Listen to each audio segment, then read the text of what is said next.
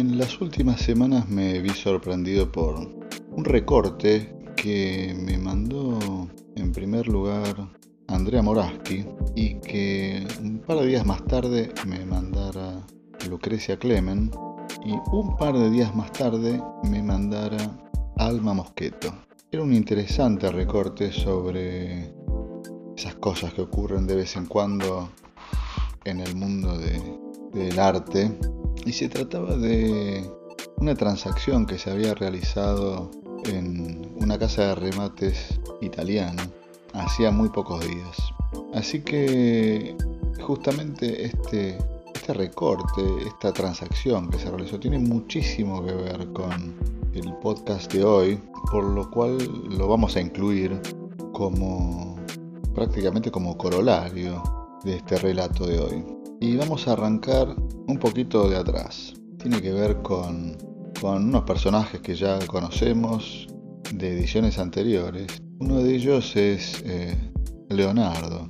Leonardo había recibido de parte del duque Ludovico Sforza un encargo que era el de realizar un fresco en la capilla de Santa María de la Grazie. El fresco es el que conocemos todos como La última cena, que es una obra de Leonardo da Vinci que se ha deteriorado con el paso del tiempo y con algunas imperfecciones en cuanto a la ejecución en su momento, con una mezcla no utilizada mucho, no experimentada, que fue perdiendo mordida durante todos estos siglos y se fue destruyendo. Básicamente creo que hoy en día existe solamente un 20% de pigmento en toda la superficie de la obra. El hecho es que durante lo que se llamaban las guerras italianas ocurrió que el rey Luis XII de Francia invadió Milán. Bueno, en Milán estaba justamente el ducado del duque Ludovico, amigo de Leonardo. En esa invasión de Luis XII se hizo un rato, cuentan los cronistas, para pasar por Santa María de la Grazie. Y vio ese fresco prácticamente recién terminado, tenía unos años nada más, y quedó maravillado con el trabajo y por supuesto estaba muy contrariado en no habérselo podido llevar. Se lo hubiera querido llevar a París, porque él mismo cuenta en una de las cartas que se conocen, en la que él reclama que se lo convoque a Leonardo para que haga una copia de La última cena, una copia de caballete, una copia de tabla o de tela montada, y efectivamente eso ocurrió. Entonces el rey Luis XII se pudo llevar La última cena a París, cosa que hubiera sido imposible trasladar un pedazo de muro de medio metro de ancho llevada en carros a París. Eso hubiera sido evidentemente imposible, y más en aquella época. Esa conveniencia en el transporte es lo que tiene que ver de alguna manera con a lo que estamos dirigiéndonos, porque vamos a hacer un corte abrupto, no vamos a seguir mucho en asuntos históricos, más que la conveniencia de poder trasladar una obra de arte de un país a otro con relativo poco esfuerzo, comparándola con un fresco. Y digamos que el cuadro de caballete o el cuadro entelado sobre un chasis de madera es el estándar que cuando uno piensa en un cuadro pintado al óleo, al acrílico, un cuadro bidimensional, una obra bidimensional, uno piensa instantáneamente que es una tela montada, un óleo sobre tela, un acrílico sobre tela. Hasta que a principios del siglo XX, un artista que, bueno, él había pasado por varios periodos creativos, pero Marcel Duchamp en 1913 realiza el primer ready-made, como él lo llamaba, que es una obra realizada con un objeto cotidiano, sin ninguna importancia, como puede ser una rueda de bicicleta. Una rueda de bicicleta que estaba montada sobre un taburete de madera. Ese trabajo fue realizado en 1913 y no fue exhibido nunca hasta años más tarde. Pero el verdadero, digamos, impacto lo logró con... No es que lo haya buscado el impacto, pero digamos que lo logró en la primera muestra, o en una de las muestras de la Sociedad de Artistas Independientes, de la cual formaba parte. Junto a otros artistas parisinos, Duchamp había formado justamente esta sociedad, en la cual tenía como artículo en uno de sus estatutos es que cualquier obra enviada para ser exhibida en el espacio de la Sociedad de Artistas Independientes jamás sería rechazada. Jamás sería rechazada, recalco esto. En una de las muestras donde iba a participar Marcel Duchamp, del año 1917, él remite una obra llamada La Fuente. La Fuente no era otra cosa que un mingitorio recostado sobre ese lado que da a la pared, ¿sí? donde va fijado. Bueno, el Consejo de Admisión de la Sociedad de Artistas Independientes rechazó el trabajo. Indignado, por supuesto, por haber ignorado por completo este artículo vital del estatuto de esta sociedad, Duchamp renuncia. Y ese mismo año presenta en una muestra individual otra serie de ready-mades, como él lo llamaba. Hay uno que es, por ejemplo, una pala colgada de un piolín del techo, que se llama En adelante de un brazo roto. No sabemos muy bien a qué se refiere el título de la obra, pero eso es lo de menos, no resultaría importante. Sí es importante justamente la opinión de Duchamp cuando es consultado por cómo se hace un ready-made. Y él justamente dice, no, los ready-mades no se hacen, los ready-mades se eligen. Y en su momento el cronista le preguntaba a Duchamp, bueno, pero ¿qué es lo que hay que elegir? Bueno, justamente contesta, hay que elegir algo que a uno no le importe. No tiene que ser un objeto que a uno le guste, no tiene que ser un objeto al que uno le tenga simpatía, pero tampoco odio, ni que le parezca antiestético, ni que le parezca particularmente feo, sino tiene que ser un objeto anodino, que a uno no le importe demasiado, ni su forma, ni su significado, ni su valor estético.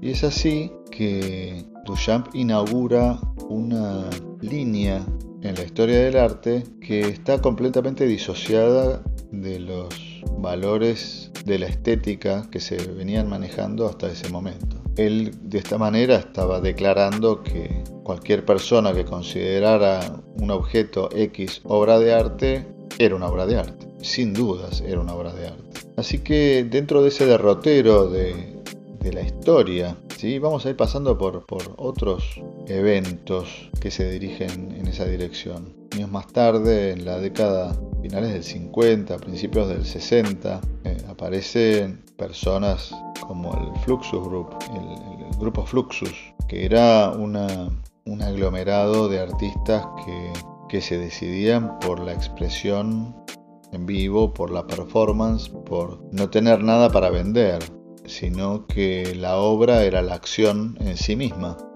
¿no? Por ejemplo, dentro de algunas performances del grupo Fluxus participaba la muy conocida Yoko Ono, que fue la última esposa de John Lennon. Pero volviendo al grupo Fluxus, las obras se realizaban en el ámbito de una performance, clavando clavos en el teclado de un piano, o recortando ropa de una de las artistas o de uno de los artistas, de lo cual quedaban vestigios producto de la acción. También aparece más o menos en esa época Sol LeWitt. Sol LeWitt es aquel artista que inventó, digamos, de alguna manera lo que es la conversión del artista clásico, en una especie de project manager o de arquitecto. Sol LeWitt se preguntaba por qué él tendría que realizar él mismo sus creaciones. Por ejemplo, cuando algún museo decidía exhibir alguna obra de Sol LeWitt, bueno, todo lo que recibía, o sea, comprar y exhibir. Lo que recibía era un muy detallado manual con todas las instrucciones, todos los colores, todas las formas, todas las medidas de cómo ejecutar ese trabajo mediante un equipo de artesanos o artistas conformado por el propio museo. Se dice que Sol LeWitt nunca pintó nada en su vida, porque Sol LeWitt sostenía que la obra es la idea, que la verdadera obra de arte es la idea, la intangibilidad de la idea. Y claro, existen tal vez algunos motivos que uno no comprende para que algunas cosas sean aceptables o no aceptables en el ámbito que tengan que ser. Porque este recorte que me señalaban estas amigas del podcast se refiere a la subasta que se realizó, creo que el 3 de junio de este año, hace muy poquito, en esta casa de subastas italiana que les decía, una subasta de una escultura invisible realizada por el artista italiano Salvatore Garau. La obra se vendió por $18,000, o €16.000, y claramente lo que ocurre cuando hay una venta de este tipo, se produce una ola de noticias y de opiniones y debates sobre cómo puede ser que alguien compre una escultura invisible. La idea no es nueva de las esculturas invisibles o de los objetos invisibles. Ya en 1985, Andy Warhol había en una performance creado su objeto inmaterial en una discoteca, en un club llamado Area en Nueva York. Por eso digo que la idea no es nueva. Otra obra invisible fue presentada por Maurizio Cattelan en la Galería Perrotin en París. Pero bueno, esta tenía una elaboración más, ¿no? Una elaboración más allá de la pura declaración artística de que este espacio está ocupado por una obra invisible. Y constó de el artista dice que le faltaba una obra para poder inaugurar esa muestra, así que el día anterior a la inauguración se dirigió a la cuestoría, a la comisaría más cercana, y denunció el robo de una escultura inmaterial, a lo cual el funcionario de turno confeccionó la denuncia, la selló y se la entregó al denunciante. En este caso era el mismo Maurizio Cattelan. La denuncia fue enmarcada y colgada al lado de un anaquel donde supuestamente iba a estar esa obra. Pero esas obras de las que estamos hablando no se vendieron, no hubo una transacción, nadie las compró. Lo que tiene de extraordinario este recorte que me envían Andrea Moraski, Lucrecia Clemen y Alma Mosqueto es que esta sí se vendió. Esa es la gran diferencia, la gran e importante diferencia. La obra se llama Io Sono. Y también es la primera obra invisible que vende el artista Salvatore Garau, ya que un tiempo antes ya había inaugurado una obra frente a una iglesia, ahora no me acuerdo qué iglesia era, que se llama Buda in Contemplazione. Y en las últimas semanas, la semana pasada, de este junio del 2021, también inauguró otra escultura invisible en Nueva York llamada Afrodita Llora. Esto yo lo conecto con algo muy impactante que ocurrió hace algunos años cerca de Córcega. Es que una denuncia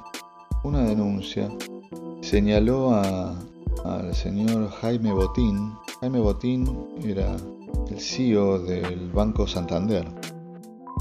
No solamente CEO, sino uno de los miembros de la familia fundadora de ese banco que es tan conocido. Y se lo denunciaba por querer exportar una obra de Picasso que estaba declarada inexportable.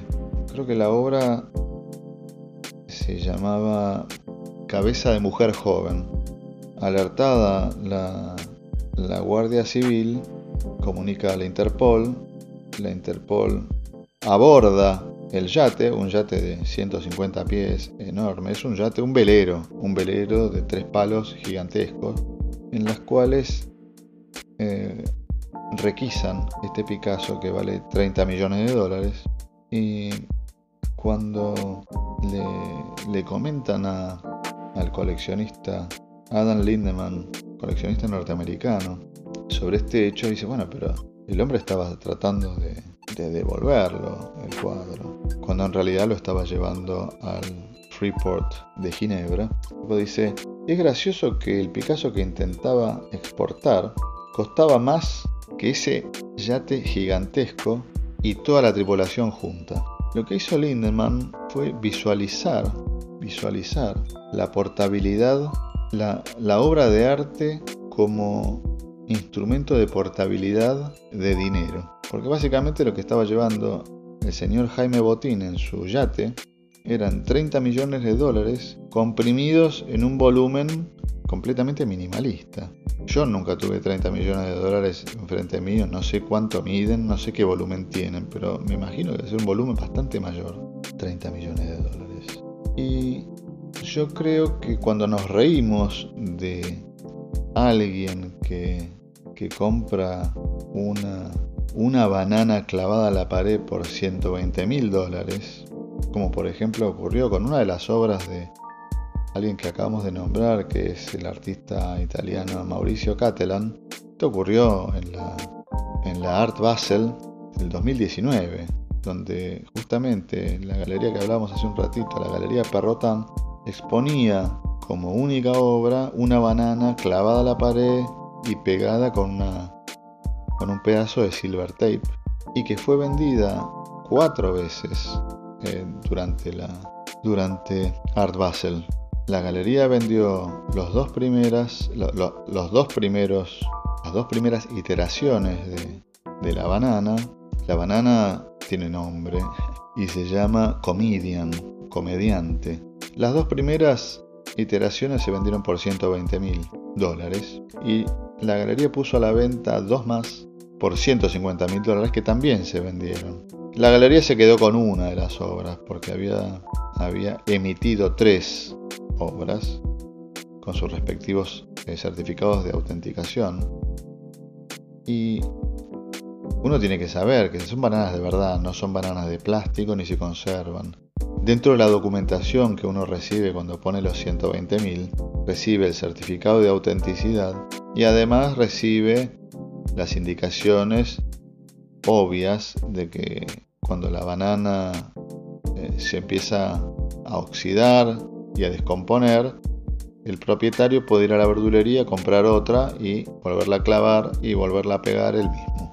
O sea que en esa transacción, tanto de la banana de Maurizio Cattelan como la escultura invisible de Salvatore Garau, el comprador se lleva un certificado que lo acredita como propietario de la idea y el permiso para poder exhibir esas obras cuando quiera. No cuantas veces quiera, sino cuando quiera.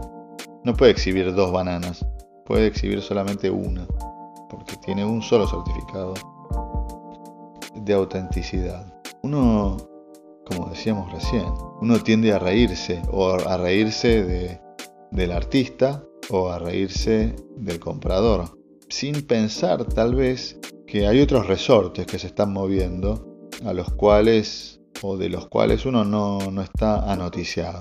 Y para cerrar este podcast, la temática muy interesante, voy a citar a 2 figuras muy relevantes dentro de lo que es el arte contemporáneo. No son artistas, ciertamente. Uno es Francis Outred, que es el director internacional de Sotheby's. También lo fue de Christie's, y él dice que el mercado es el mejor juez para elegir el mejor arte. Él opina que bueno, lo que se genera en las casas de remate en una subasta, donde hay diferentes jugadores queriendo llevarse una determinada obra de arte y deciden ir subiendo los precios, es porque esa obra que está siendo subastada vale ese dinero que se está pagando. No poca gente, no pocos coleccionistas están de acuerdo con lo que dice Francis Outred. Pero del otro lado también hay figuras como Matthew Collings, que es crítico de arte, fue presentador en la televisión, en la BBC, de artistas súper consagrados como Martin Kippenberger, al que yo adoro como artista, me parece algo increíble y me llamaba la atención que Matthew Collings lo haya llevado a la televisión, dado que era un antisocial total. Kippenberger ha llevado gente como Donald Judd, como George O'Keeffe, infinidad de artistas. También fue uno de los curadores de la subasta del patrimonio artístico de David Bowie después de su muerte. O sea, es un tipo que mira el arte desde otro cristal, detrás de otro cristal. Y en este debate de 2017, en el que intervinieron entre otros jugadores del mundo internacional del arte, estaban Francis Outred y Matthew Collings. Matthew Collings responde que el mercado no decide cuáles son los mejores artistas para el arte. Lo que decide el mercado es lo que es más conveniente para el mercado. Antes que nada, le quiero dar muchas gracias a Lucrecia, a Andrea y a Alma por haberme hecho llegar este recorte súper interesante, súper atinado, con todo lo que venimos hablando en estos podcasts. Mandarles un beso y despedirme de ustedes hasta la próxima edición del podcast de riesgo, que esta vez sí no sé cuándo va a ser, pero que pronto, y les dejo un abrazo.